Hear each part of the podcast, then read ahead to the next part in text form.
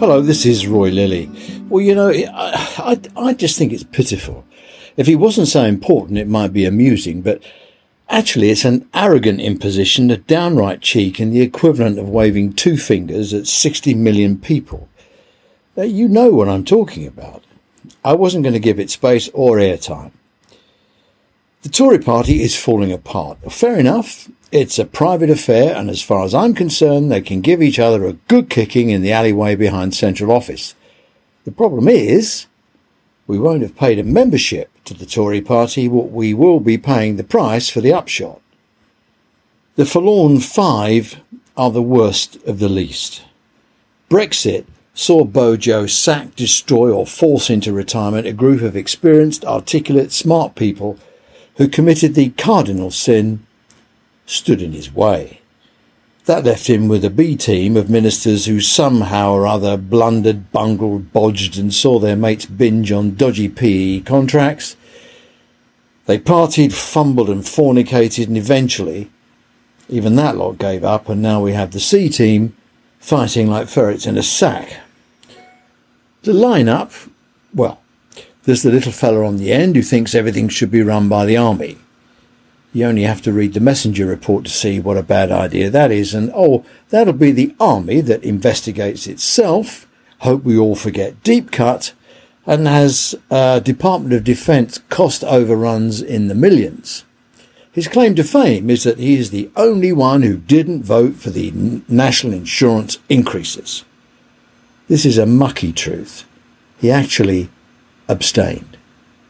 Next, a woman who is a reservist in the Navy, who announced to the nation the NHS failed to adopt the top 180 innovations in healthcare. But she can't tell us what they are. And before you ask, no, neither can I nor anyone else. She's since gone to ground on the topic, invisible, and probably did very well on the camouflage course. Next up, a woman who thinks she's Margaret Thatcher. She isn't, never will be. It takes more than a blouse. More like the woman who lives across the road, twitches the curtains and complains about the bin men. She claimed removing green levies would knock around £150 off of energy bills. Actually, the levies fund things like the warm home discount, which offers rebates on energy bills to low income households, and struggles with the difference between the Baltic and the Black Seas, which are more than 700 miles apart. Well, look, she's only the Foreign Secretary. What do you expect? Next is the culture warrior, whose plan is for free markets and limited government, promising that an administration led by her would discard the priorities of Twitter. Well, that's all right then. Finally, the former Chancellor, who is unpopular because he says things like, you can't get something for nothing. In the Valley of the Blind, a one-eyed man is a pest. If the Tories want to find a leader from this lot, good luck. The problem is, I don't want any of them to be Prime Minister any more than I want a set of retreads on my car. There's a bigger problem. We're going to get saddled with one of them who will pick a cabinet from their mates and supporters, the D team, will be number 21, the next Secretary of State for Health.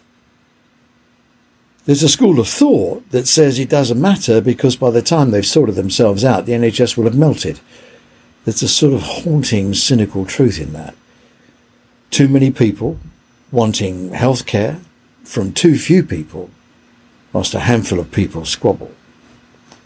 I'm depressed. By the time you read this, the five will be four, and Sky News will have cancelled their leadership debate after Sunak and Truss refused to take part. Apparently, Conservative MPs are said to be concerned about the damage the debates are doing to the image of the party, exposing disagreements and splits. They think we haven't noticed. But they are right, and instead of watching it on the, ten- on the TV, you can listen to the sound of the barrel being scraped. Thanks for listening. I hope we'll speak again soon. Bye bye.